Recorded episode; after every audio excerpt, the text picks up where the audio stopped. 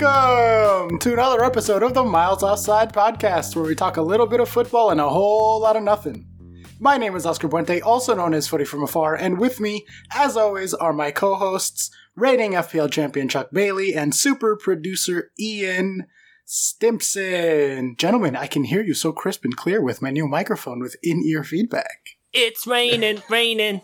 Ooh, baby, it's raining. Sorry, reigning champion. We've all upgraded tech this week. We are so fucking 21st century, it's unreal.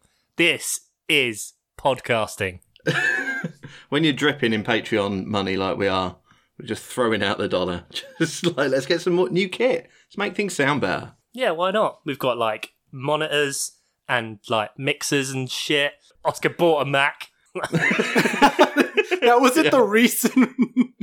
And a whole PA system, which seems excessive. Yeah, he's got a man behind him making him cups of tea and bringing him biscuits. Mixer, yeah. No, I got a Tesla too. I needed to, for the podcast, I got a new car, I got a new house, all those stuff. I'm going to justify every purchase from now on. Yeah. So that's where your Patreon money's going. Yeah, I mean, genuinely, I am excited to be on this. I can actually hear you guys. It's so cool. While recording. The time he's just been winging it. Yeah. You've been doing a really good job at guessing what we're saying.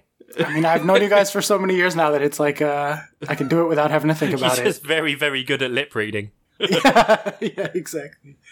Oh, man, that reminds me, actually, speaking of non sequiturs that don't have anything to do with the Premier League, we've been watching this show on Amazon this week called World's Toughest Race. It's like a 600-kilometer, I think, race. I think that's about right. It's like 10 days through jungle, hiking up mountains, and there was one lady doing it who's deaf, and they got lost at night because she couldn't read lips the way she usually does. I saw that. Is that the one where the New Zealand guys in it that are absolutely amazing and they win it every year? Yeah, that's right. Yeah. And then at one point they were running, Ian. These people are so insane. They're out of their minds. At one point they were running and he's like, oh, it's just a bit of hypothermia. We'll run it off. Oh, yeah. Why not? Yeah. And they there's a bit where they have to sail across about 100 miles of open ocean just in these little boats that you see in Moana, where they've just got the little bit off the side. And I've been watching a lot of Moana, guys. It's in my head. You're welcome. These people are insane because it's it's meant to take 40 something days. And I mean, not to ruin it, but the people do it in 20 that come first. And no, it's less. It's even less. It was they don't sleep for the first 3 days. God. They just run. Is this something that's going to make me feel woefully inadequate as a person? Yeah. Speaking of woefully inadequate, how are Peterborough getting on? Don't. How dare you? 3-0 against the real Wimbledon. The real Dons. Yeah. I don't like to beat them. 1-0 would have been fine. But 3-0, it's rubbing it in. I'd rather beat MK Dons 3-0 than the real Wimbledon. Sammy Smoddix, quickfire double, mate. Oh, lovely. Lovely. And it was a tactical masterclass from Darren Ferguson. Changed things around just before half-time because it wasn't working out. And then it was just bang, bang. And then third goal just to finish him off. Oh, it's good times. All other results generally seem to be going our way as well. There is such a dearth of quality in that league. It is horrendous. It's such a poor league, and we're just all stumbling towards the top. But I mean, the people at the top are Hull and Lincoln and Doncaster. It's awful. It's awful. But I mean, we'll smash it. But it's awful. So you guys are going up next year? Is that what you think? Is that what you're talking about? He's really setting himself up for a fall now. I am, but it feels like I really am. Everyone's shit. No one can do anything. We're only slightly less shit. Lincoln, Doncaster, fucking shitholes. It's all just sort of... Peterborough have finished 7th. Yeah. Well, if the EFL decide to screw us again, we will. Fucking unbelievable. But, how are Wickham getting on in the Championship? That's going really well for them, isn't it? That's going really well for them. They clearly deserve to be there. Could have been you. In 24th. Below points deduction, Sheffield Wednesday. And will be next season, yeah. Well, Ian, I hope you have a package of tissues nearby because I'm about to tell you that Peterborough are the most likely to get promoted according to 538. Blue Moon. Yes, come on. The single most likely to get promoted. That's including through winning the league or through the playoffs. They are 63% to go up as of this moment. That's how it works. 63. If you get If you get promoted, I'll come watch. I won't watch fucking League One, mate. Well, no, you should come down for the... Because obviously me and Finley still haven't claimed our hospitality tickets or whatever from when Finley won the Carabao Cup with Peterborough on FIFA. So, yeah, you should come down for that. You know, you can meet some players who are only slightly better than you. Be good. You do me far too much credit, sir. Chuck, it'll be good practice. No, go on. It'll be good practice for next year when you're down in the championship with them. We're a 2/3 championship podcast, right, Ian? Shade. I'm beginning to regret letting you go. Then I was all ready to come in with a joke and something about being nice when I bought Finley that shirt afterwards. Yes, yeah, to commemorate. I get so many fucking emails from Peterborough. Oh dear. Is it an aggressive marketing strategy? So aggressive. It's not like they're desperate for money or anything. Yeah. Riddled. My inbox is fucking riddled. You got to make sure you check off that box that's like, I do not want news. I do not want specials. I don't want anything to do with you. They used to be I do not want, and now it's like tick if you don't not want, and now they're using like triple negatives, and you don't tick the box. I don't know. Listen, you need to know when the goalkeeper kit goes into a 30% off sale. All right, we all need to know these things. Okay, that's the email I got this week. Yep, there it is. Save the favourites. Meanwhile, I got that email from Chelsea, and I'm like, ooh, okay, I could use another third keeper goal kit. I haven't gotten a second one this year. Yeah, those emails are designed for people like you, Oscar. Yeah, they sure are. They definitely are. All right, well, if you are joining us for the first time, that's the banter section out of the way. We are two Brits, one American. We talk about the Premier League, and we are happy to have you. And if you have come back, all the better. We love you very much. Thank you. Leave us a review, a like, tell a friend, all that good stuff. And we will kick things off with our famous segment, as we always do, and that is Rapid Fire News. Our top story this evening, gentlemen, we'll start things off with something nice for once. Manchester United and England forward Sir Dr. Marcus Rashford has been named in Time magazine's Next 100 list as someone who is helping to shape the future in recognition of his campaigning work on child poverty. The list comprises athletes, entertainers, and political leaders, among others, with the 20-year-old appearing under the classification of advocate. He believes the children are the future. Teach them well. Let them lead the way. She was on to something. Whitney Houston? Yeah. She was on quite a lot of things, I think. Keep it positive. Keep it light. Cocaine. No, good on Dr. Sir Marcus Rashford. Boy, I mean, I'm all for him winning stuff, but what does it mean? I don't understand what it is, sorry. I hear Marcus Rashford and I'm happy. And to be honest, then I heard Time Magazine 100 advocating avocados. He's feeding kids. It's not anything. It's just a magazine that makes a list. It's like being World's Sexiest Man, you know. They're the people that do like Time Person of the Year, right? Like, have you guys heard of that over there? Right, okay. Same magazine. They also do like the Next 100, so like young people who are doing cool things. Actually, are they young? I don't actually know. But either way, it's a nice thing for people outside of England, right? An American magazine to be like, hey, look, this guy's doing really cool things. Oh, I suppose, yeah, I hadn't thought about that. It's nice that the wider world might be noticing that you can do things other than be a total prick. You can? No, not you, mate, no. Oh, right, okay. One might. One might choose to feed the children. I feed one child. Hey, it's all you can do, mate. Literally. All right, well, from good news to even better news, gentlemen, our second story this evening, a safe stolen from the home of Everton manager Carlo Ancelotti in a burglary has been recovered. I don't know, this was a weird one, so I just picked it out. I didn't tell you guys again. I don't remember seeing this one. In the rundown, no. Two male offenders wearing black clothing and balaclavas made off with the safe from Mr. Ancelotti's home. On Friday, the occupants of the house were unarmed. The force said that the safe, which had been forced open, was found dumped in a car park off Runnels Lane in Thornton on Saturday. This is, and I only watched it last night, but this is basically the start of Ant-Man, isn't it? Yeah, exactly. Yeah, pretty much. And also, I mean, that's pretty impressive. You stole, like, how big was the safe? Was it like a big safe? Like one of those...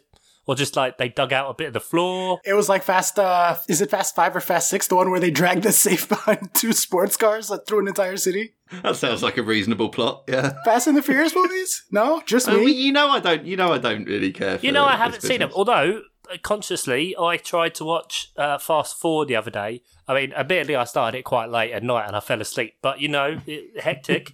It's hectic. It sure is. Yeah, 4 is not one of the good ones. If you just want to watch, if you watch 5, 6, and 7, that's the, like, okay, the trilogy to watch. But in one of those scenes, they're dragging a safe through downtown, like, I think it's Rio. They're in Brazil, I'm pretty sure. And it's just, like, wrecking buildings and bus stops and stuff.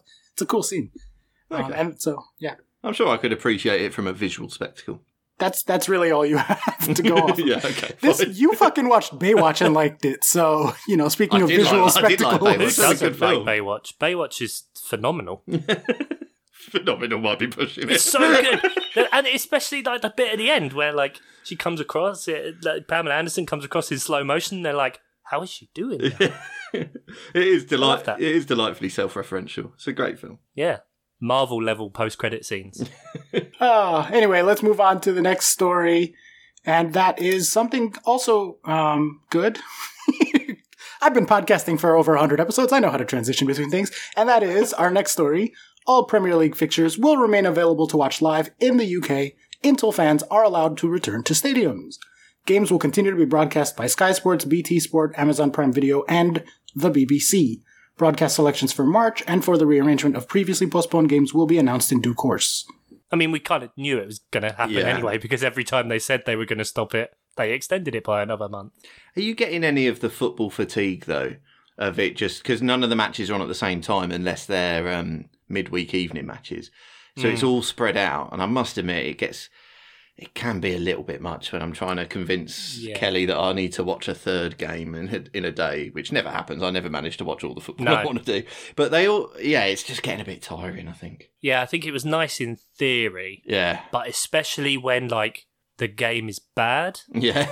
And you don't have anywhere else to hide. AKA most of the soccer at this point in the world with how tired everybody is. I think I look forward to it going back to just... I'd like it all to stay on television. I think that's the future, but not necessarily all stretched out so as every game is sort of separated. It'll be nice when it goes back to what it used to be. I mean, what is nice is that they keep putting an absolute dog shit game at Saturday 3:00. I mean, this week was, I think, Burnley West Brom, so I don't feel bad at all about watching Peterborough instead. Like, it's not a problem. So that's quite nice, because every Saturday it's either been a Palace match or someone terrible, so I've not felt the need to watch. Thanks, mate. No worries. You heard it here first as well, folks. Ian Stimpson, television is the future. It is to him. He still thinks it's the craziest thing he's ever seen. Don't tell him about the internet. He thinks he's talking to a radio right now. Well, Chuck will attest to it. The first time the sort of Amazon Prime thing happened, where there were multiple games at the same time, me and Chuck were in a pub with a few people watching the matches, and we were losing our mind at how great it was having like four or five different matches on different screens in different areas of the bar. It was. I think there were 3 games they were showing, and then we had a tablet and a laptop on our table with the other 2. Oh, so good! We were so clearly fantasy football. As well. It was just like, who got that assist? Who did it? People, no one has any idea who we're actually supporting or whatever. Loughton got an assist. Screaming when you get to the 60th minute. That clean sheet is in. He's been subbed off. My defender's been subbed off in the 62nd minute. Get in. Points locked in. Oh, are you watching this game or do you have a girlfriend? All right. Well, let's move on to the next story then. The National League will carry on for the remainder of the season, but the North and South divisions have been declared null and void. Bit weird for you to dive this far down on the pyramid, Oscar. What's the opposite of altitude sickness? Submergence disease? Yeah, the blood is just flying back up his nose into his brain. What's that thing that submarine divers get, right? Don't they get, like, their bones bent or something? The bends. Yeah, this is the bends. When he comes back up through the new section into the fixtures, he'll get the bends. Yeah, because he'll do it too quickly. That's the problem, Exactly, you got decompressed, mate. He should have gone non-league, League One, other, we're doing it in the wrong order. Then back to Premier League. Slowly build up through the pyramid. True. Yeah. You're going to need to lie down, go get treatment, and get your blood looked at. And I appreciate that, Chuck, because I believe this is the first time anyone has ever said we're moving too quickly through anything that has to do with rapid-fire news. So never happened before when Chuck said slow down. So no thoughts on the National League getting voided? Well, to be honest, I thought they weren't playing already. No, the North and South have been voided. I mean, there's probably some semi-professional clubs in there. It is bad because obviously you might get some clubs go to the wall, and that's never good, especially if you're talking community clubs that, you know, people rely on either for, not necessarily for income, but just something to give a sense of community and to go and support, you know. So that is sad, definitely. Something, you know, not everyone can afford 30, 40 quid to go and support their team. You know, even at League One level, it cost me 26 quid to see Peterborough. You know, it gets expensive if you want to take the family. So, you know, it's a shame if any clubs go to the wall, and that's looking more and more likely. I don't know how much access they get to these support packages that the Premier League have sent down, but yeah, hopefully no one's going to go to the wall. Yeah, I mean, you know, these are hard times, so let's just hope that the pyramid may continue long into eternity? ? Yes. Yeah. Okay, cool. All right, let's move on then to our last story today, and that is kind of related to the soccer, so it'll be a good transition. Oh, Dr. Rashford scored a goal. Yeah, hey! Yes. Who got the assist? Well, my fucking... Not you, Ian. He has the thing up in front of him. Yeah, I don't know. I haven't seen. I literally just saw him kick it in. I have no idea who got the assist. There you go. All right. Well, our next story and our final story on the Rapid Fire News today. Aston Villa manager Dean Smith will investigate how news of Jack Grealish's injury emerged in the 24 hours before their 2-1 loss to Leicester City. Villa's captain was ruled out with a leg injury, ending a run of 48 consecutive Premier League starts. Smith said it is not a long-term problem and hopes that to have Grealish available soon, although it is understood he could be out for a month. Anyone want to tell Dean Smith about FPL Twitter, or are we going to keep that in the dark? Yeah, about the FPL account that said multiple Aston Villa club staff and players had subbed Grealish out of their team this week. So, yeah, we're all going to find out. Apparently the injury is not as bad as first thought. It's only going to be 1 or 2 weeks, apparently. But... yeah, that's how we know, because you all sort out your FPL teams without us knowing. Is this the first time that FPL Twitter has cracked a mystery and made it to the big time news, you think? I don't know. It's getting more and more ubiquitous. I mean, Patrick Bamford doesn't seem to be able to get through a post match now without being asked whether he captained himself. Yeah, about mentioning it. It was that I remember last year was probably one of the first times when, at the start of the year, John Lundstrom was well confused because he was like, yeah, they put me as a defender for some reason. He got asked that in a post-match or an interview or something. Yeah. And now, yeah, it is getting mentioned way more.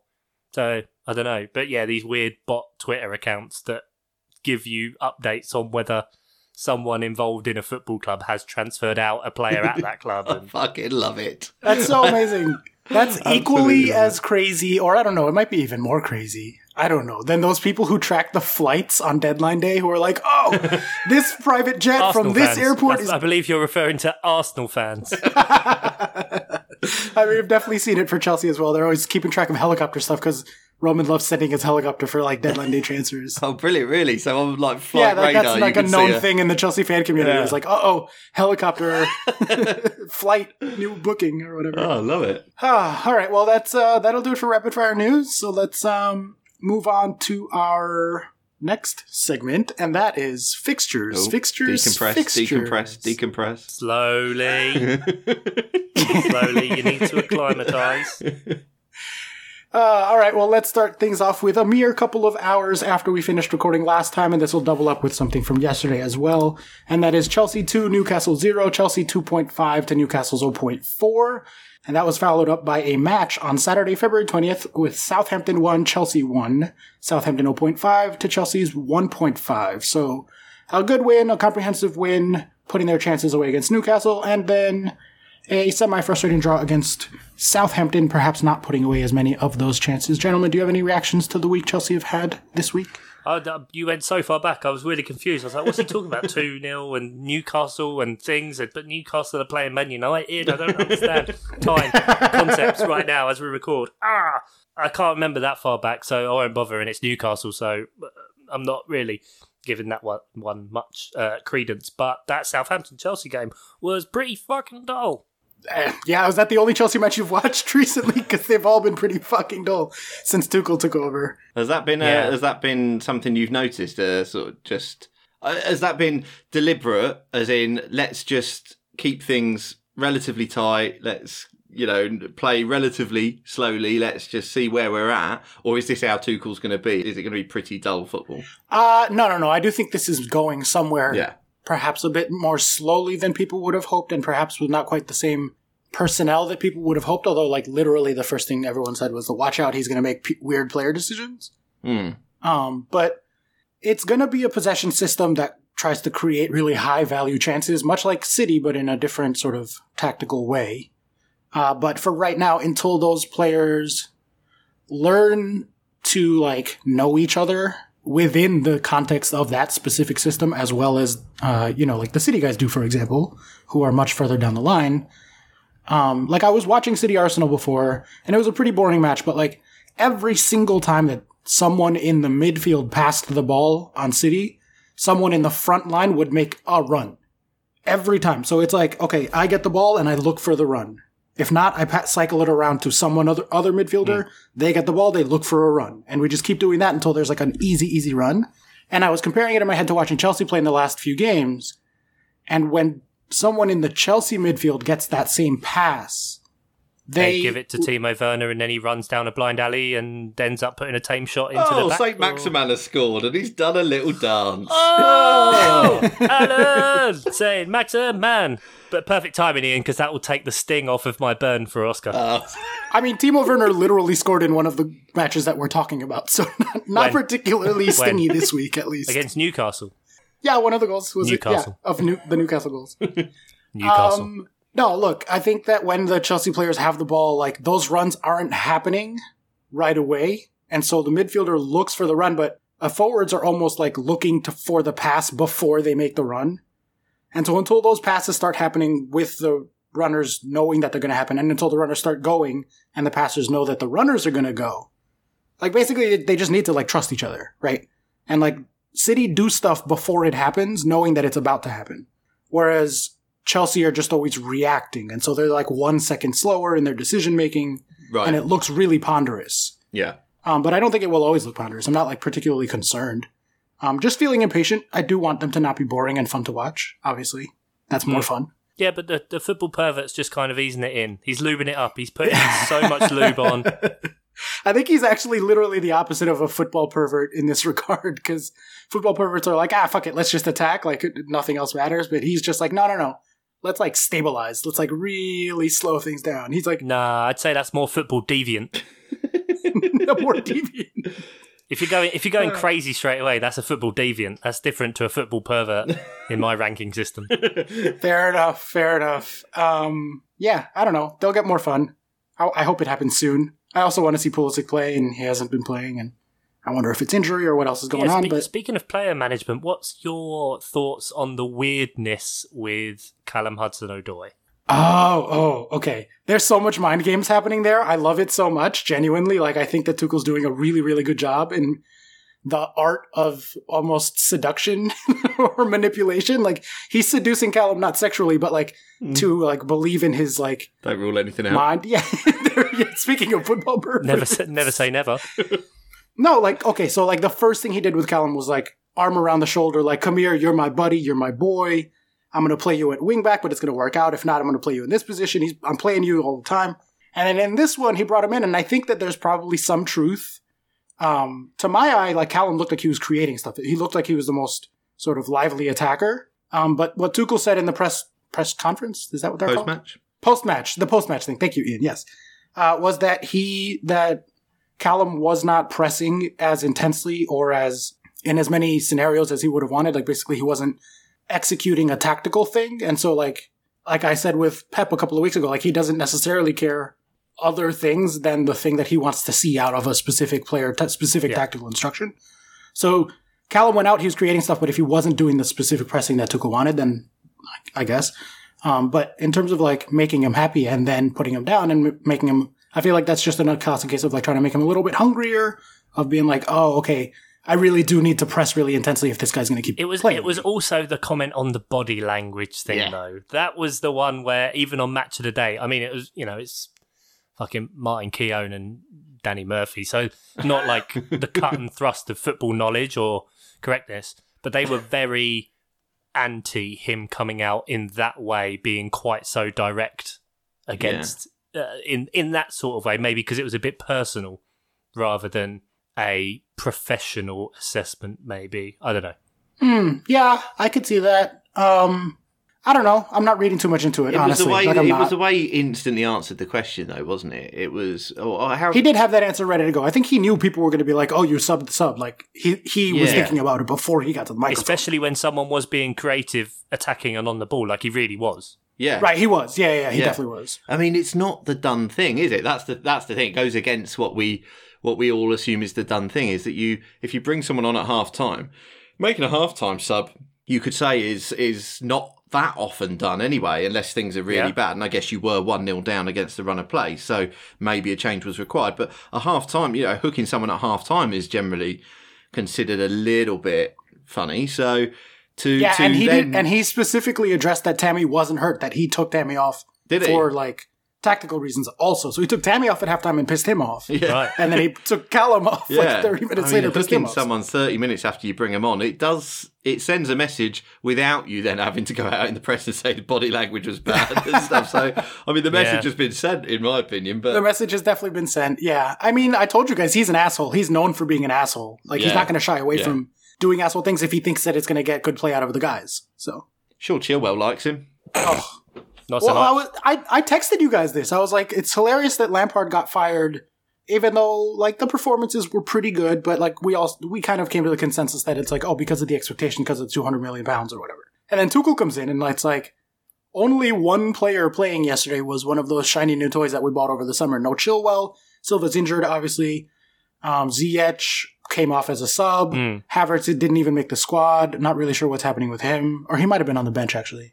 I don't think so. No, I don't think he even made the squad. And Alonso's playing over Chilwell, as you mentioned. So, like, I guess Tuchel gets to come in and not have to worry about that. I don't know, but that seems pretty weird to me. I'm keeping an eye on that specifically, in terms of things to be potentially concerned about. But can't complain. 2 goals conceded in 7 matches under Tuchel, undefeated. And so I guess from there we can move on to Wednesday, February 17, and we'll take this one into pairs also. Oh, God, I need to change tabs again. What have you done? You're going back in time. Ah! I'm just following the timeline on Understat. Yeah, I know, like, but literally I don't know going down by date. We had Everton 1, Manchester City 3, Everton 1.1, to Man City's 1.2. And then also today we had Manchester City playing Arsenal. Arsenal 0, Manchester City 1, Arsenal 0.3 to City's 2.1. So the party just keeps on going. The bus just keeps rolling, and everybody get the fuck out the way because City are going to dominate this league, pretty much. Is that 17? It was 15 wins in a row, wasn't it, last time we spoke? Yes, right? 13 in the league and 17 overall, I believe. Okay, so that's now 17 wins in a row. What can you do but laugh? What do you want to say? What? There's nothing really cutting edge we can say about it, is it? They do that. They went out today against Arsenal. Second minute, Sterling scores. And then just lock it down, yeah. Well, I don't know. They still generated 2.1. Like, that's not locking it down. They just kept going. That's the baseline generation against Arsenal. That's fine. That's just that's what you do. Yeah, that's true. Baseline generation. That game, man. I've seen testimonials with more intensity than that match. Like, I know Arteta loves Pep, but really just laid down for him. Oh yeah, he got his belly tickled, didn't he? Speaking of football perverts. Can we talk about the other side? Like, we can't say anything about City. What was we say about City? Can we talk about Everton? Yeah. Can we talk about Everton? Just like sure. Let's talk. Actually, Everton almost gave him a fight. It was 1.2 to 1.1, so like that's pretty close. And then Everton, their second match was obviously we'll talk about the big one then, and that is Liverpool 0, Everton 2. Everton finally winning at Anfield and winning at over Liverpool at all. First time they beat Liverpool since 2010. First win at Anfield since 1999. And they beat them on XG, 2.0 to 1.5 on XG as well. So a bit of a lucky scoreline, but they beat them, and they beat them fair. Yeah, derp them right up. This is great. Liverpool are now 33 points worse off than at this time last season. 33? and we are, what, 2/3 of the way through the season?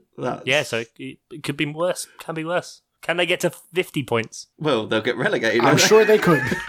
They'll try. Yeah. I mean, I do have some numbers on Liverpool if we want to get into the Liverpool side of this match, because it is such a drastic difference to last side. Hang on. So we're going to do more than just... ha ha ha ha Liverpool. No. Are we actually gonna give, like, make it seem like we know what we're talking about? I'll do my best. Go on, Oscar. I make no promises. I looked at their attacking numbers, I looked at their defensive numbers, and I looked at specifically their finishing numbers to see if maybe something's going on with the front three guys. My working theory, other than obviously Van Dijk is injured, and that's like one of the biggest losses you can have to a squad in the world. But I also wanted to know, like, is there something more going on? So let's look at the attack and see. Those three guys, Salah, Mane, Firmino, they're all on the wrong side of the age curve.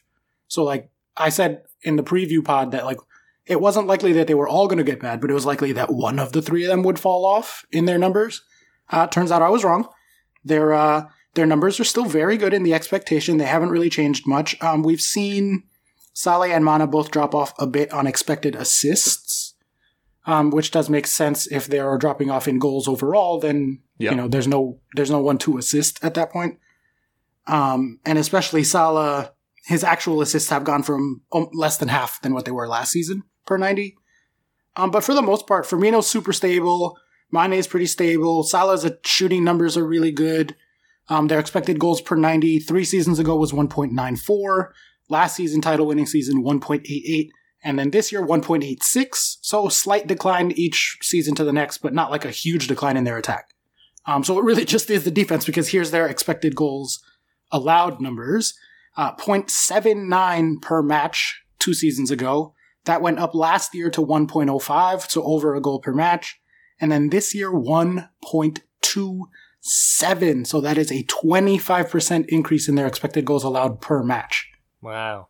So this is a symptom of playing people out of position in defence, you have to presume, because it's been brought up, hasn't it, that it's an odd thing to do, to have so little trust in your backup defenders that you completely hobble your midfield in order to bring people back into defence. So, as you said, I think a couple of weeks ago, Chuck, it's you're hamstringing 2 bits of your team, and the link up between the three, you know. Traditionally, the 3 phases of the pitch, defence, midfield and attack, has been not there at all. There's been no link-up at all, and I think a lot of it is because I think we like to take the piss out of him, but Henderson is such a good midfielder. And Henderson, who, by the way, is hurt for some significant amount of time now. He went down with a groin muscle thing in this match. Yeah, so it's going to force Klopp to use some of the young defenders, isn't it? You would have thought, unless he's going to play Salah back there. Yeah, and now it's like you have to use them out of necessity rather than putting them in with someone in front who, like Henderson, who can then lead them and make sure they're in the right places as they are. Yeah. Because at the minute it's not coming from Alisson from behind, because he's a little bit all over the shop. Or he's not at Alisson level. And so, it's, you can't just use the, Van Dijk's injured, like, because then if everything hangs on that one person, then you're not a good team, right? Yeah, absolutely. Yeah, right, exactly, no. It makes no sense to me how you want to play the victim with all of these injuries, and every team has had important injuries, and if you look at injury tables, there are teams with a lot more in some cases than Liverpool, or a lot more longer-term injuries or whatever, like... On average, isn't it like something stupid? Like teams are expecting like 150, 200 injuries a season, and then like included in that is like your 1 or 2 days and your whatever. Yeah, like right. Your real, yeah. You know, I'm not sort of saying like 2-3 week layoffs of every player, but I still don't get it. Like, right? Oh, I've got squad issues. Oh, I've got this. Right, so I'm going to fuck up 2 different positions in my team. Oh, and also this person who can come in as an attacking player. I'm going to send him out on loan to Southampton and like let him do well so that maybe he can come in next year. And you're like, yeah, okay, fine. That's a form of future planning. But if your squad depth is so little that you're having to play central midfielders in as defenders and now academy and stuff in central midfield and central defence and people out of position, like what are you doing? What are you doing when you haven't You know, who did they buy anyone apart from Thiago this year? And he's, you know, oh, he's great at passing sideways. And yeah. He'll do like compilations of his 70 passes versus the Aston Villa under 16s. But 33-point drop off. A 33-point drop off. It's massive. At this point. So obviously I just gave all the numbers and that's like that side of it. But to me, like, this is where we have to bring in the story of those numbers or tell the context of those numbers and try to interpret them. Because that's like the real work of like analytic stuff. And to me, it's that like Klopp, actually funny that we talk about football perverts. Klopp, this has been a season of perversion. He has had to destabilize his team and his system and change the system to a more inherently unstable system that brings in variance in the hopes that their natural talent, especially in attack, we'll be able to counteract the effect of more instability and more chaos, basically. So, like, we'll create a chaotic game where there will be 5 goals scored, but we will have hopefully scored 3 of those 5 goals, right? That was his goal. And I think that was his Liverpool first mistake. Every year apart from last year, though. That does sound a little bit more, yeah, that sounds like, especially Liverpool pre-Klopp was like very, like, fuck it, let's just throw Sturridge, Suarez, and Sterling at this problem and maybe that we'll win a league that way, like. I think that was a bad choice. And then I think from there, it just has like tailspinned horrendously. And then I think that the other half is also just pure regression. Cause like, let's not forget that we spent all of last season being like, wow, this Liverpool team are really good, but they're not as good as their numbers say. And next year, they're going to regress to the mean, like in the actual sense. Yeah. And, people are going to be saying like, oh my God, this Liverpool team are so much worse. What happened? And it's like, no, it's just like... Last season was the outlier, not this season. Last season was the outlier, exactly. So some combination of, like, he changed his tactics, he destabilized his team. They do look much more vulnerable at the back, much more open to, like, high-value chances getting generated against them. And then also them just, like, crashing down to their actual numbers as opposed to last year. Well, yeah, because like, last year they finished 25 points above expected. And this year they're, what, like, 3 points below so far? Yeah, 4 down, so, like... Yeah, I think they're third behind Chelsea on expected points, which is that last year they were about even with Chelsea on expected points. Like, it's City by expected numbers, and then us and Liverpool by expected numbers, and then in real numbers, Liverpool have gone well above their expectations. Are you trying to say that, like you said last year, that over time, because the numbers are right and you follow the numbers, you're right? Is that what you're saying? In the long run, I'm always right. Yes, that's correct. Oh, no, okay. Eventually, I am proved right. It might be until after all of us are dead. And so, you know, I'm going to die happy knowing that I will be proved right even after that. Oh, good, so. Good. Now, this might be ridiculously basic bitch, but that's sort of the role I play, so I'm going to continue it. That when Klopp first came to Liverpool, there was a lot of talk, ridiculous talk often, of the gegenpress and the intensity of the game that he was going to play. Is there anything in the fact that it might have just taken a long time for that to catch up with Liverpool from a fitness point of view? These are all sort of top of the line athletes, but has playing at that intensity, because Liverpool do play an intense brand of football. They do press. Yeah. They do harry the opposition. Could it be? And obviously, it's been a strange season with a small pre-season, and we've got straight into it with game after game after game. And Klopp's been one of the main ones moaning about that, as we know. And is it just natural that we're going to see the occasional drop off in intensity? And it might have just all got a bit much for them. Like, when you watch Liverpool, either of you, what I'm saying is, do you sense a drop-off in intensity that might be just from the last couple of years and just not being able to do it anymore? When they're not refreshing the squad like some teams have in the past, you know, because as you said, they only brought in Thiago. So it's pretty much the same squad as we've been dealing with for the last couple of years. Is it just a drop in intensity? That's definitely a huge, huge part of it. I haven't done this study, but I would not be surprised. My intuition tells me that the teams that do the most pressing actions on average are also the teams that are suffering the biggest drop-offs in their underlying numbers this season. I do know for a fact that the pressing numbers on the league averages across all the big leagues in the last, from like 2 seasons ago to last season, which was half COVID, to this season, which has been all COVID, have seen precipitous drops every stage, especially with how crowded things have gotten this year. Like, your teams are just exhausted. Like, straight up, that's just what that is. So I wouldn't be surprised if Liverpool's numbers are made significantly worse because of that fact. And I do think that, like, that also shows the difference between Pep and Klopp, because Pep saw that coming down the tubes. You know, saw that on its way and was like, okay, I'm going to change my system so that my guys don't have to run as much. Yeah. And look where they're at now. And Klopp was like, okay, no, you know what I'm going to do is I'm going to make my system more unstable so that my players have to run more and make it harder. And, like, you know, look what's happening there. So I think that's a very, very, very intuitively correct line of thinking, Ian. And I'd be very curious to see if the data backs it up, because I'd be surprised if it didn't. All right, well, let's keep going down the fixture list. Do either of you have particularly strong opinions about Wolves 1, Leeds 0 from Friday? I didn't watch it, I don't think. I don't remember watching it if I did, which... Nice to see a funny own goal. Yeah, it is nice to see a funny own goal. You don't get them very often, so yeah. I feel for the boy. I like calling younger players boy. I'm just leaning into my age now. They're all younger than you, apart from Jagielka. Yeah, established. Yeah, fair enough. So a shame for him, but it is good to see a funny own goal, isn't it? And Bamford didn't score, so I'll leave the FPL stuff. Not bad.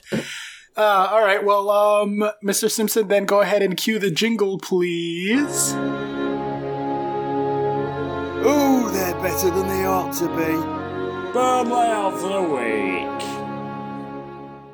Anytime you have a team that does a third of their opponent's XG and still manages to get a point out of that, and that team is literally named Burnley, they are gonna be Burnley of the week. So Burnley 0, West Brom 0, Burnley 0.5 to West Brom's 1.7. West Brom, 10-man West Brom. 10-man for the last hour of the match. Against the worst team, even worse than my shit team, and your shit team beat my shit team 3-0, and then 10-man West Brom, 10-man very attacking West Brom, 10-man some of the players in attack should pass just that little bit sooner and not be so selfish, or they would have won that game 3-0. West Brom, what the fuck? This is like a Watfording and a Burnleying in one fucking go. And lesser sure spotted. Is. We never normally see it with both ends of the spectrum, but just fuck off, Burnley. That sums it up. Yeah, I just want to bring up the fact that they suck so bad. Like, West Brom are genuinely one of the worst teams I've ever seen play in the Premier League. And they, on 10 men, triple XG'd Burnley. Did you not watch their attacks under 10 men? It was phenomenal counter-attacking play. Yeah. No, was, like, they were really good. Ainsley Maitland-Niles was great. Not Diangana, who's the other one? Pereira, he was great. Steak Diane, he was great. Apart from him, again, yeah, he should have passed a couple of times, but never mind. But, yeah, Burnley... why are they still in the Premier League? Why are they... That's what I enjoy about Chuck. So obviously we've got the video, but I know for a fact that listening at home, you'll be able to know what Chuck is doing. His head is in his hands. It comes over in his voice. It's just... I just hate them. I just fucking hate them. I wish we didn't have to do a stupid feature on them every week. I wish they could just fuck off. And then we could, like, do a new jingle or something. Anything. Do you want to rename it the Mourinho of the week? Yeah. Do you want to hear Mourinho's voice every week? We'll make him the jingle?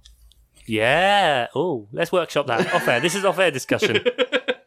Now there's even more reasons for Burnley to go down, especially because Fulham, the mighty Fulham, they're coming back. Yes, let's bring that fixture in then. Also, Saturday, February 20th, we had Fulham 1, Sheffield United 0, Fulham 1.2 to Sheffield's 1.0. So probably a 1-1 draw would have been the more fair result, but Fulham getting a big win in the relegation race. Shout out Fulham. Shout out Ruben Loftus-Cheek, looking pretty good in that match. 7 points in a week or something, Fulham? Yeah, Scott Parker was quite happy and hit the post-match presser. I just watched it to see his beautiful, beautiful face. I will listen to that man say anything. But he was saying how happy he was with the 7 points that they got, how big that is, the fighting spirit that they showed. Etc., etc. Checking in on the title race, they are now only 3 points behind Newcastle. Newcastle do have a game in hand. Title race? Is that what it is? Did I say title race? relegation race. The title of finishing 17th. Survival race. The race to survival. Survival race. Escape to victory. There you go. Yeah, only 3 points out now, Fulham. Slowly clawing their way back. Yeah. And their underlying numbers are definitely better than in the other teams in that race. They're between Southampton and Wolves in their underlying numbers. So, looking pretty good. Yeah, they'll really be hoping that Man United get a win tonight to keep them to 3 points away from Newcastle, because then I think they'll be even on games played. They've got a bit of a nicer run now. I mean, I know Palace come up in that run, so fucking they can have the 3 points, whatever. Didn't want them anyway. But yeah, this is it. And we've said for a couple of weeks now, I'm not going to say that I started it, but I did start on this podcast, being positive about them and making Oscar stop last week to give Safira gold. The credence and the airtime it deserves. But Fulham are, they're clicking and they're doing really well, so... At this point, it would be a shame to see them go down, especially when you have got other teams round there. Oh, there's so many more teams I'd rather see go down than Fulham. There's so many more teams that literally don't fucking deserve. They just don't deserve it. Like Sheffield United do not deserve, although they have been very unlucky. Granted, in this game, they definitely 100% should have had a penalty at the end. Oh, yeah, they should have. Yeah, you're absolutely right. How you look at that and don't give a penalty, I've got no idea. No idea. West Brom should fuck off. Burnley should fuck off. Based on this year, Palace should just fuck off. Brighton, well, they can just fuck off anyway. Newcastle, fucking right now, there's so many teams that are just there. It really is. Yeah, there are 6 teams worse than Fulham by the underlying numbers. Palace are there. Chuck, sorry. I know. And you showed me this lovely little fucking table, and it's always nice when my eye test is just confirmed by data. I love it. I love it so much. I was not sending you that for the Palace of it. Right. Your fucking XG differential per 90 prick. Oh, that's descending. Goodness me. Yep. Go on, give your stats. No, I'll switch to a different stat if you don't want to talk about the one that includes Palace being bad. Wait, hang on. Are you telling me? He's found the golden stat. I got a golden stat. there is a stat out there where Palace are potentially in the bottom 3-4. Yeah, that is the 538 relegation odds, because you guys do have that nice points cushion. But this week of results did bring Fulham down below 50% relegation for the first time. Come on. They're still third most likely. But we have Sheffield United with 97%. West Brom with 98%, and then the next one after that is Fulham with 47%, then Newcastle, then Palace. But Fulham below 50% relegation, that's, on the way up. Also, I mentioned about Fulham's good run coming up. It's Palace, Tottenham, Liverpool, Man City. Oh, they've expended all their good fixtures, have they? Okay. That was the past. That was the past. Yes. I was remembering. But the games you got to get points from, you get points from. That's it. Good. So they won't worry about that. They'll worry about the bit afterwards, which is Leeds, Villa, Wolves, Arsenal. Yeah, Arsenal. They've still got Burnley to play. They've still got Newcastle to play. Newcastle on the last day of the season. Oh, that's a juicy one. Imagine that, if we get that. Big things happening for Fulham. Ruben's looking great again. Yep. Ademola Lookman's looking great. Absolutely. I like the look of the new boy as well. Maha. Yeah. Yeah. I'm taking it as a soft J, like jogging. Is how you pronounce it. Okay, let's do that then. Yeah, Maha. Good vibes. Party times. All right. Well, that should do it for fixtures then. We do have a couple of more, but none of us really care about them, so we'll just go ahead and take a quick break, and we will be back after the jump with some FPL and some Bluffer and all that good stuff. So we'll see you in a bit. Yeah, Jeff, your team's so shit, we're not even going to fucking talk about them. Peace! Hey fellas, we are in the thick of winter and a storm's a-brewin'. It looks like 1 to 3 inches are in the forecast when you trim that hibernation bush that's taken place in your pants. Luckily, our partners at Manscaped specialize in products to make sure you're walking around town with beautiful snowballs.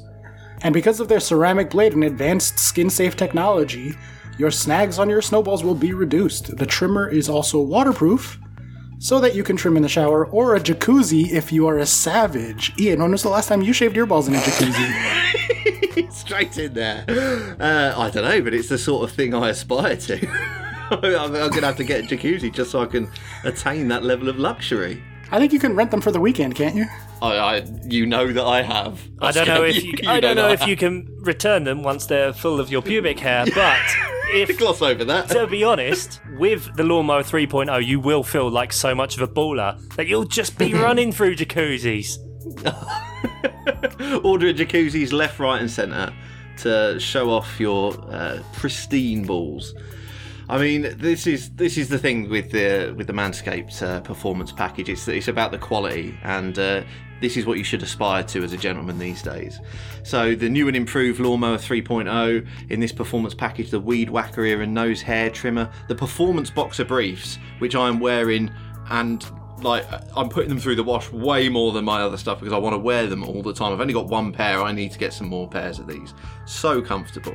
Yeah, absolutely. And it's not just about the lawnmower. They also have a ton of other amazing men's hygiene products on their website, from the disposable mats for your pubes to foot deodorant. And with 20% off, you'll get free shipping at manscaped.com using the code MOP20. That's 20% off with free shipping at manscaped.com and use the code MOP20. Thanks, Manscaped, for making our winter wieners look so good. Ladies and gentlemen, boys and girls, it's time for the Predictor League, the League of Predictions, a defunct section that we hardly ever do, and I just updated the spreadsheet after about 7 game weeks, and the positions of the teams didn't really change, because everything's about where it should be in the league with predictions for Predictor League, yeah. So, Predictor League, yeah. What's the Predictor League, Chuck? Everyone sent us predictions where they thought the teams would finish at the start of the season. Well, not finish at the start of the season. At the start of the season, they were in alphabetical, so that'd be really easy to get 0 points. And basically, where the teams are now based on your predictions, the deviation from that point to get you a score. It's like golf. The lower the score, the better. And yeah, it's been a bit of a weird one. Last year around this point, we were starting to get down to about the 30 mark or so. So like on average, you were about 1.5, 2 places wrong. With your predictions. Chris Smith is top. He's got 58. Yay! Ooh, and then okay. Gabriel and the average between the three of us is in joint second. How does that work? Maths. Well, so Ian, you and I are joint fourth at the minute with about 4 other people. Shout out producer, girlfriend, Havard, defender of the realm, Nate Whittam, and Van Dam Stam Danby, as well as the father of the other Oscar, and James Doncaster. Okay. But yeah, and then Oscar's 21st. True to form. True to form. Never change, buddy. But yeah, the average between the three of us is higher than that because it is the average position of the teams rather than our scores, because maths and numbers, and we are greater than the sum of our parts. If one of us put Man City first, one of us put them second, one of us put them third, you'd have put them second in the average. Yeah, gotcha. Okay, I see. Very good at averages. Very nice, Mr. Stimpson. So yeah, it gets us, well, we're 2 points better. Well, speaking of the numbers being weird and like everyone sucking this year because the table's weird, I did have a special request this week for the Predictor League, so I'm curious to see how it went. Yeah, I know, your stupid fucking table. We get it. Palace are 19th. It's fine. We just sorted by expected goal difference per 90 off of a Football References website, and then copy pasted that in as the table as it would be now if the underlying numbers were the truest. Yeah, and it's really weird. And like you look at the predicted table and you see things like, Palace are 19th, and Fulham are 14th in this league, and Brighton are 6th. And you think, well, that's fucking mental. That team that is currently winning the Predictor League. So even though you look at that thing and you see numbers and it's all over the shop, it's still better than all of us. Oh my God. That's so depressing. Even in this crazy year, the underlying numbers are doing better at predicting things than any of us. Hang on a minute. Is this another thing where you've just brought it in to show that you're right, but just like low key? No, I genuinely thought this would be really funny because it's such a weird fucking year. Like you said, Brighton are in like 6th in the expected numbers table, and Palace are at the fucking bottom. Excuse me, West Brom, prop us up. Thank you very much. Hodgson out. Yeah, there you go. And like Liverpool are 3rd, but they're in the 6th anyway. So I thought it would be really bad, but turns out it is bad, just not as bad as us. Yeah. Oh, well done, everyone. Hang your heads. Oh, Daniel James has just scored as well. There's just disrespect flying all over the place. Disrespect of Just, oh dear. Jesse Lingard scored again as well. Oh, this is the anti-mop season. This is disgusting. It does feel like it a bit. It really does. Although you guys are going to win the League One, so it can't be that bad. Yeah, but we're not a real team. Come on. I know what I am. Peterborough United. Not Chelsea of League One. You got Tuchel of League One making halftime changes. Are we the Chelsea of League One? I think we're the man. Everyone's calling us the Manchester United of League One because we keep going behind and then winning. Other than this week. Other than this week and the other week where you've won 2-0. Yeah. Come here with your facts. Manchester United of League One. Yeah. Well, speaking of, I guess if we're going to talk about pointless people scoring in games and you caring about it, fantasy football. Woohoo! Ian, talk us through what's been going on in FPL. What am? Well, yeah. So it was a very, very mini double game week this week. So the only extra fixture is Southampton Leeds, which at the time of recording is still yet to play. I took a risk and decided that I'd go against what everyone else seemed to be doing. Everyone else seemed to be captaining Bamford, and I decided to captain Ings. Much of a muchness, really, wasn't it? How much sleep do you lose over that pointless fucking decision? Yeah, well, exactly. It all came out in the wash, really, hasn't it? But I was worried when I saw that Bamford's effective ownership in the top 10K, not that I'm anywhere near the top 10K, it was 180%. I mean... You can't get more than 100%. You can't... No, but you know how it works. No, I don't. And I don't see what the point of it is. It really annoys me. Well, it does matter. I'll tell you why it matters. Okay, tell me exactly why effective ownership matters. Well, no, it doesn't matter in the absolute scale. Did you notice that, Oscar, that literally it took one sentence for him to go 180 on his... As the arbiter of all things mathy on this podcast, let's leave it to me to decide if this thing is useful or not. So, Ian, explain it to me. No, I'm not saying it's useful, right? I'm not saying it's useful. Okay, so what I'm saying is, once everything's locked in, you can look at it and just go, and you can know what you're pulling for. So, for instance, tonight I own Bruno Fernandes, but for every point he's going to get, my rank will drop. Right. Because his effective ownership is over 100%. There's enough people captaining him. So your rank wouldn't drop if you didn't own him? If I did own him, obviously it would drop even more. Yeah, right, okay. So you're absolutely right. Owning him gives me the protection of the 100% ownership. Yeah. But he's owned by, effectively, 115% because so many people have captained Bruno Fernandes. Okay. So it just means... 15% specifically, wouldn't it be? So therefore, if you own him, then 15% are ahead of you. If you don't own him, 115% of players are ahead of you. Hence why effective ownership is fucking pointless. And if anything, you want to own the players that are high rather than not cheering for them to score. It doesn't make sense. You're all getting your balls in a bunch over fucking nothing. Just ignore it. All I'm saying is that I would have very much suffered had Bamford scored and Ings not. And as it was with them both blanking, it was fine. But you're absolutely right. Obviously, points is the ultimate arbiter. Points. But try telling Oscar that. So, it's not expected points. But I can't tell Oscar that during the season. I can tell him it post-season when reality exists for a while. That was just... I'm sorry, Oscar. That was just the ultimate deflection tactic. Yeah, while you guys were rambling about it and bickering with each other like small children, I looked up the equation for you. So I have an equation just to make it even mathier. Effective ownership is 2 times the percentage of the top 10K managers who have captained a manager plus... the single percentage of the top 10K managers who have started but not captained a player. Yeah. Okay. Good. Great. But if you don't own a player, it doesn't fucking matter. No, yeah, I'm I don't know what you want me to argue here because I'm only arguing that it's worth it. It's worth looking at so you know whether you're pulling for a player to score or not. That's all. You're always pulling for a player to score. Well... or not score. Do you own them or do you not? Exactly. If you don't own them, you don't want them to score. If you own them, want them to score. And if you're worried about your captaincy choice, make a different one in the first place. It's just you're trying to add logic into something that doesn't need logic. Own players what do score many points. Don't own players what don't own score points. Ah! All right, so all this extra fancy thinking clearly isn't doing anything for anybody. Chuck is the reigning FPL champion. So, Ian, how is your team doing relative to his? I'm assuming that you're losing by many, many, many points given that it's so simple. You fucking prick. I'm just I don't know the answer to that, but I'm assuming that Ian is ahead. I don't actually know because it's such a low-scoring week this week. It has been absolutely appalling for virtually everyone. Sterling finally paid off for some people, but they'll have probably got rid of him. So his effective ownership went down. His ownership and his effective ownership went down. Effectively. What am I on? I'm on 34 as it stands on the actual site. Very poor. I don't know about FPL, but that sounds like a small number. Yeah, I'm on 31, so it's definitely a small number. Yeah, I mean, I've got three Leeds boys to play, McCarthy in goal, and Ings captain still to go. I'll always take a goalkeeper with two fixtures, even though Pope's sitting there with 8 points on my bench, fucking laughing at me. Not my bench.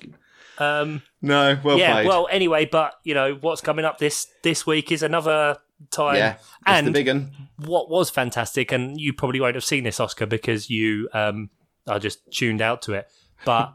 They announced the double fixtures after the deadline of the previous week. Yeah. So, like, people would normally plan and say, like, I'm going to wildcard, then bench boost. Nah, at, like, 6:31 on Friday, they dropped the next week's fixtures to go, oh, yeah, by the way, these 8 teams have got a double.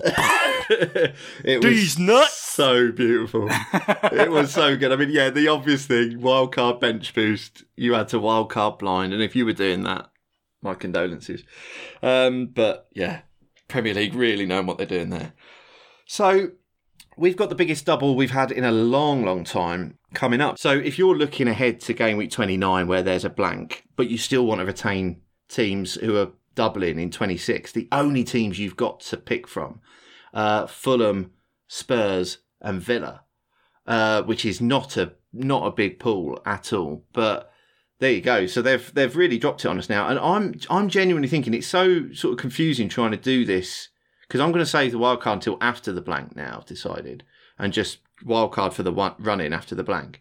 So I'm genuinely thinking about literally just playing it week by week. So even though I know Southampton have got a double in 27, I'm thinking of moving Ings and McCarthy out this week and just getting like Martinez and maybe even Maha. So I've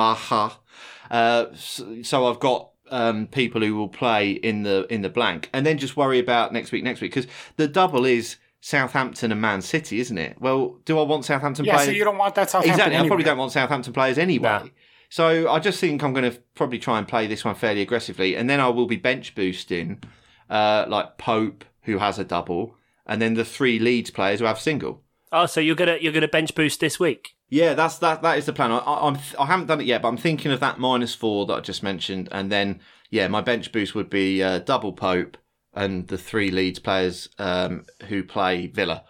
So yeah, I think that'll be my bench boost, and I would hope for a good sort of 16, 20 points off of that bench boost, maybe. I don't know. I mean, I'm looking at the Stats Robust right now with that double game week that I didn't realize had happened.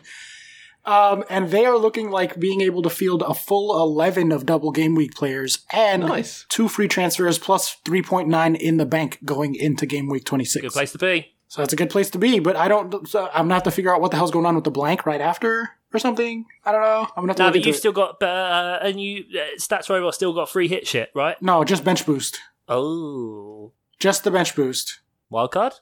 Yeah, we haven't used the second half wildcard. So then you've got to make a decision about... The thing is, if you wildcard into that blank, the teams that are playing are pretty ropey. So I think I'm just going to take that week as a bye week, to be honest. Just forget about it. Yeah, I'm just going to, like, if something happens... Like, I'm not wasting a free hit chip on any of those teams. Like, if I look at that based on form... not even using the free hit?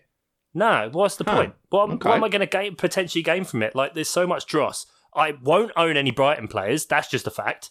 So that automatically limits me. Yeah, it's a bad blank. It's not going to be... Based on form... Yeah, like, who are you even bringing in? Well, exactly. And even at the minute, like, based on form, I might get rid of Son, who's about to play Burnley and Fulham. Yeah. Like, I might be getting rid because... Well, I might not now because of Maddison, but my plan was just go ham on Leicester. Like, Leicester look great. They're attacking. Yeah. It's fun. Vardy loves it against... quote-unquote big teams, and they play Arsenal, Leicester are loving it against anyone at the minute. We didn't talk about the Villa-Leicester game, but I mean they look great, and Maddison took a knock, but I mean Leicester just they're great to watch as well. It's fun owning their players, isn't it? Yeah. Based on form at the minute, like you want Man City players, you probably want some Man United players just for goals. Who else?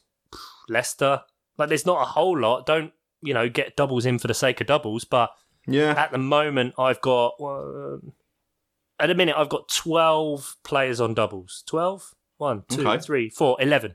11 players in the whole thing that have doubles. If I do two swaps, which are probably... I know I got him in for this week, but I'd probably get rid of Ings. Just because Southampton were still a bit meh. It was a punt for a while, and I've got the ability to just make punty things. And I can do Ings and Souček. Yeah, so because West Ham have got City, and then they don't have the best thing. And Souček, like, I wanted to own him just because I was sick of not getting his points, and then I never play him anyway. Well, seemingly no one ever does, so maybe I'd get rid of Souček and Ings for, like, Vardy and Barnes or Vardy and Maddison or something. Yeah. How are you on Villa players? How am I on Martinez? You got to get Grealish and Watkins in, man. Well, Grealish is, like, injured for a million years, and Watkins is a negative striker. Right. Fair enough. And with Grealish out, I forgot about that injury. With Grealish out, their numbers are going to fall off a cliff because he is their numbers. Yeah. He is numbers. So actually sell Aston Villa assets. Well, I'm getting in the keeper, but yeah. The keeper's the second highest rated player in the entire game by the PQI. Yeah, I've been long overdue getting him. I should have had him weeks ago. It's been ridiculous. He's a madness. So there you go. Bye Leicester. Try to make plans. If your plans will probably be unsuccessful, but you can't blame us. And something about effective ownership. And that's FPL rounded off. All right, let's go for the bluffer. Bluffer time. It's bluffer time. Gotta make some guesses now. You can't just let the music play. Bluffer time. Bluffer time. Make a guess. Can you guess? Bluffer time.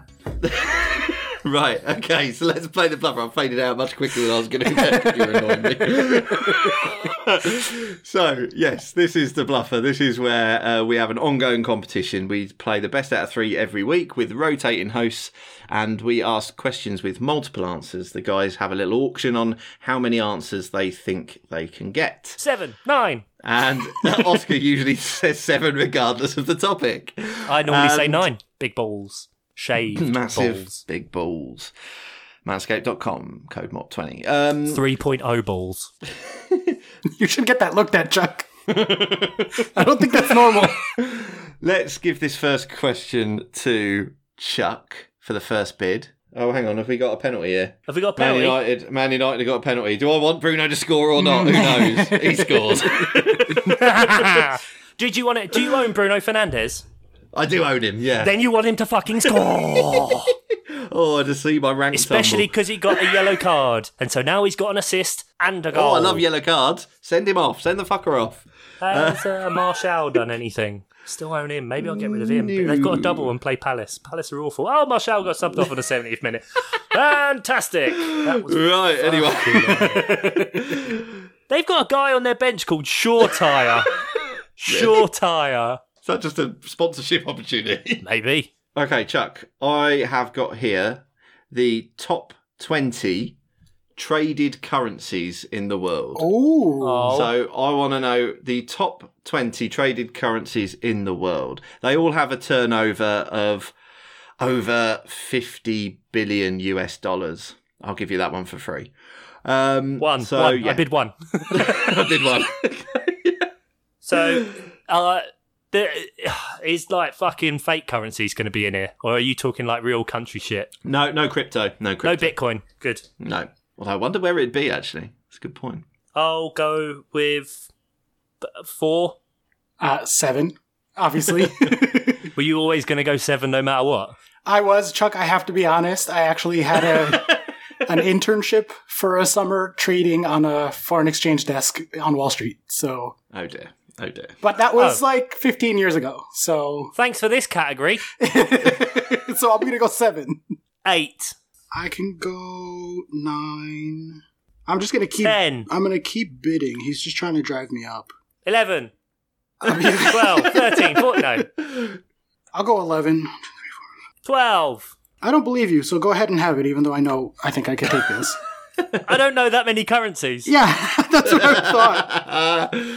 All right, Chuck. So the top, I'm looking for the top 20. You have bid 12. So the most traded currencies in their daily turnover. I need 12 out of the top 20. Is that what I said, 12? Yep. I remember saying 10. Can I go back to 10? No. I've got 10 written down. I'd like 10. If you can just tell me what country they're from, Oscar, that'd be really helpful. I'll jump in with the assist for half a point here. So I need to get the country and the thing right, don't I? Fuck. Well, yeah. You do, okay. Really, yeah. Cheers, mate. US dollar. Yeah, if I just said dollar and I got 6 answers, but I was also wrong at the same time. Yeah, ding, ding, ding, ding. Ding, ding, ding, and because, I don't know, Lesotho dollar is not there. It's not in there. Yeah. Japanese yen. That is third. Pound sterling. Fourth. Euro. Second, you got the top 4. I'm going to say... problem is, I think it's the currency. I think it's like Chinese yuan. Yes. 8th place. Because there's many people in... Oh, just do countries with loads of people. Australian dollar. Hey, yeah. That's like number 5. Or like, it's like way up there. Sweet. That's because of the Eastern markets. Australia was one of the first ones that got popular. Oh, really? What other ones got popular? There's another one right nearby that I can tell you about that I think is probably on there. Peso? The peso.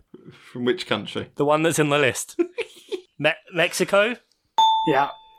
Yeah, 10th spot. You've got 7. You've got 5 more. Five more. Other countries with loads of people, and increasing economies. I'm going to say Brazilian real. 19th. Very good pull. Indian rupee. 17th. Very good. You got 9. 3 more. So I've got 3 on my list. Okay. The problem is 2 of them are probably wrong. That would be maybe because of the Nazi gold. I'm going to say Swiss franc. Swiss franc is 7th. You've got 2 more. No! I swear, if Chuck gets this, I'm just going to quit. I just quit. I'm just done forever. Like South African rand. 20th. Oh. Get the fuck out of here! Oh. 1 more. Now I've got 2, and it's. I can't believe I should have driven them higher than 12, Ian. That's 12! That's nuts. I'm going to say... I have so many. Because it could be... I have so many more. I'm so sad. Just because I can't tell between these 2 countries, should I just go for a complete punt I don't even have written down? Oof. That would be really Chuck, wouldn't it? That would be very Chuck. I'm going to advise against it. Canadian dollars. Beautiful work there. Oh, man. Unbelievable. I know so many more currencies than I thought. Danish krona. The Swedish krona will be there. Swedish is, but Danish is not. Oh, is Norwegian there? Norwegian is 14th, yeah. So I had Danish and Norwegian written down. Ooh. They were my last 2 that I didn't go for. And then Canadian just came from nowhere. I have 5 more written down that Chuck didn't say. Can I rattle them off? Yeah, please do. The Hong Kong dollar. The Hong Kong dollar, yep. The New Zealand dollar. The New Zealand dollar. The South Korean won. Yep. And the Singapore dollar. North Korean nil. And the Singapore dollar, yeah. So, between you... You made yourself laugh. Oh, dear. Very nice joke. I'm such a funny guy. So I think between you've got... Calm yourself down. Between you managed to get, I think, 18 of those. I think there's only 2 that you've missed. So do you want to hazard a guess at all? By the way, Danish krona was 21st. Oh, okay. Ooh, so okay. Right there. So hang on. So Sweden, we didn't say. Russia. The Russian ruble is 18th. Yeah. Yeah. There's 1 you're missing. 1 more you're missing. Oh, end of the day trades. Turkey. Turkish lira. Yep. Wow. I did not know the currency for that. I just remembered Turkey because I believe the symbol for that is TUR. I didn't realise you had this previous trading history, Oscar. And yet Chuck got the point. Chuck, yeah. Very well done. I'm so angry. Oh my God. Well, I'm on tilt now, so take advantage of me in the next bidding. I'll take advantage of you anytime. Thanks, bud. Football pervert. Right. Football pervert. Football deviant. Okay, Oscar, it's your bid, though. You can make amends here. 7. I need to know the 26. There's only 6. The 26 code words in the NATO alphabet. The NATO phonetic alphabet. Oh, okay. 26 and you're bidding 7. Let's start with 7. That's a good number. 26. Oh. Holy shit. He's Beatles in it. I'll do the whole thing. God damn it. That means that You can't take it. Yeah. I wasn't giving you the chance. Alrighty then. Okay, Chuck. I don't know all 26, so you would have had this anyway. Shall I even bother dinging, or do you just want to go through them? And I'd quite like the dings. You'd like the dings? Okay, Thank you. I need the dings. I'm going to do these in order as well, just to make it easy for you. Thank you. Alpha. Bravo. Charlie. Yes, you are. It'd be a bit shit if I forgot my own name. Delta. Echo. Foxtrot. Golf. Hotel. India. I didn't think about whether this would Juliet. Be a good listening experience. Oscar looks like he's having the greatest time. I'm so angry. Kilo. Lima. Mike. November. The other podcaster, Oscar. Can I just say I'm absolutely furious I'm not in the phonetic alphabet? Yeah, you're the only one. I'm the only podcaster not in the phonetic alphabet. It's absolutely outrageous. Yeah. Papa. Quebec. Romeo. Have I broken the dings? Yeah, I can't get the dings out quick enough. Sierra.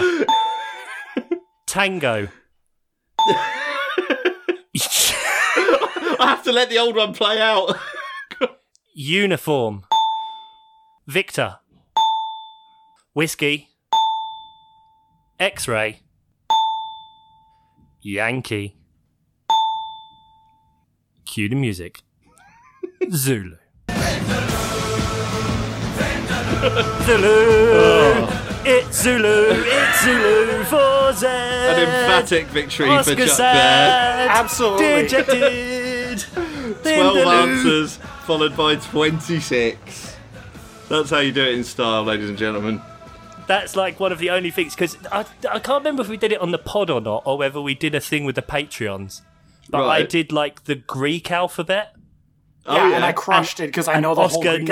Oscar did exactly that, the whole thing, and just went bang, bang, bang, bang, bang, bang, because they're all just mathematical terms as well. They're all math things, yeah, exactly. Yeah. That's why I studied philosophy and I studied math, so the Greek alphabet's sewn up then. Yeah, exactly. Well played, Chuck. So that makes it 6 points to Chuck, 6 points to me, and 5 points to Oscar. Oh, yeah, with... I was going to say 5-5-4, but time... numbers. Well, that felt unnecessarily prolonged. You could have just given him the points. He clearly knew all 26, but whatever. Yeah, I'm not sure it was great listening, but plenty of dings in there, so who cares? Yeah, if you ever want to read your license plates out now, there you go. Give it to me. I'm also really good at reading Roman numerals. Yeah. But good, okay. That's about what I've got. But but thanks to Sam, he gave me the NATO alphabet one a long time ago, and I've not used it. Thank you very much, Sam. So, yeah. But and thanks to everyone else who gave me some. I've got some in the bank for the future as well. So there we go. Ian, how many of that alphabet do you think you could have named? I'm curious. He would have said Ian for I. It's Ian.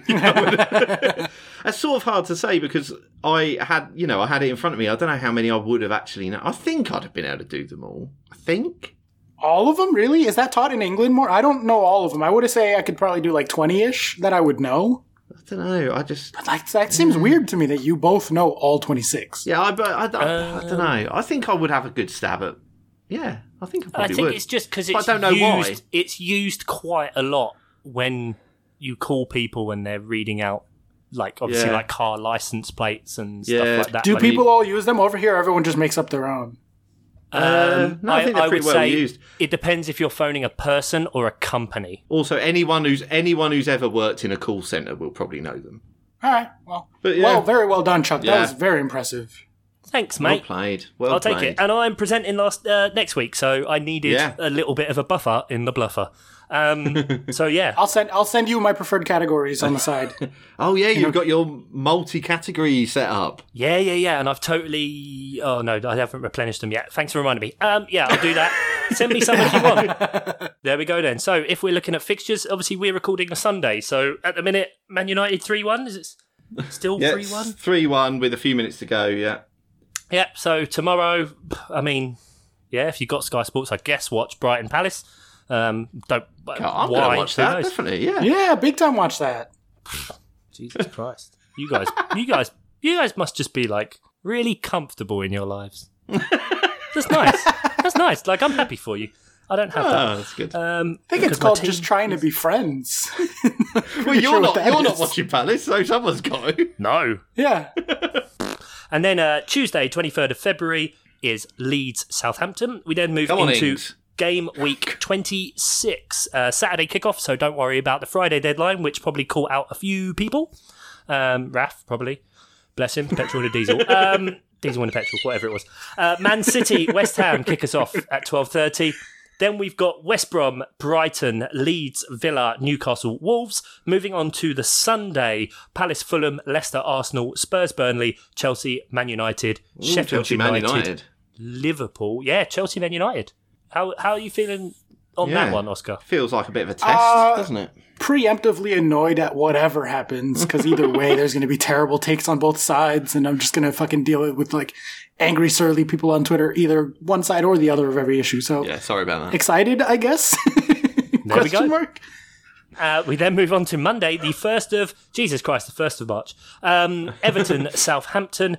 These are the double fixtures, question mark? No, Everton, Southampton is still the single fixture. On Tuesday, Man City, Wolves, then Burnley, Leicester, Sheffield United, Villa, Crystal Palace. Why do we play twice? For fuck's sake, in one week. Because Man United got through in the cup, didn't they? Fucking yeah, but why more Palace? Why can't we have just take a week off? Just call it 3-0. Take a week off. Spurs, West Brom, Everton, Liverpool, Chelsea. Again, so a big week for Chelsea, very big week. We mentioned the Man United one, but that's probably bigger. We'll record in the middle of that, so we'll get some takes, hot takes, cold takes, any kinds of takes. Tepid takes. Tepid, lukewarm, all kinds of bits. So thank you very, very much for listening. We have been the Miles Offside podcast. You have been beautiful and wonderful listeners. Thanks to all of our Patreons. Everyone out there, please like, rate, review, spread the word. Say goodbye, Oscar. No racism stories this week. Yay! Well, fuck it out. Yeah, what a good... That shouldn't feel like a victory. Say goodbye, Ian. Goodbye. And we love all of you. I mentioned him earlier, but Nate, you're a good lad.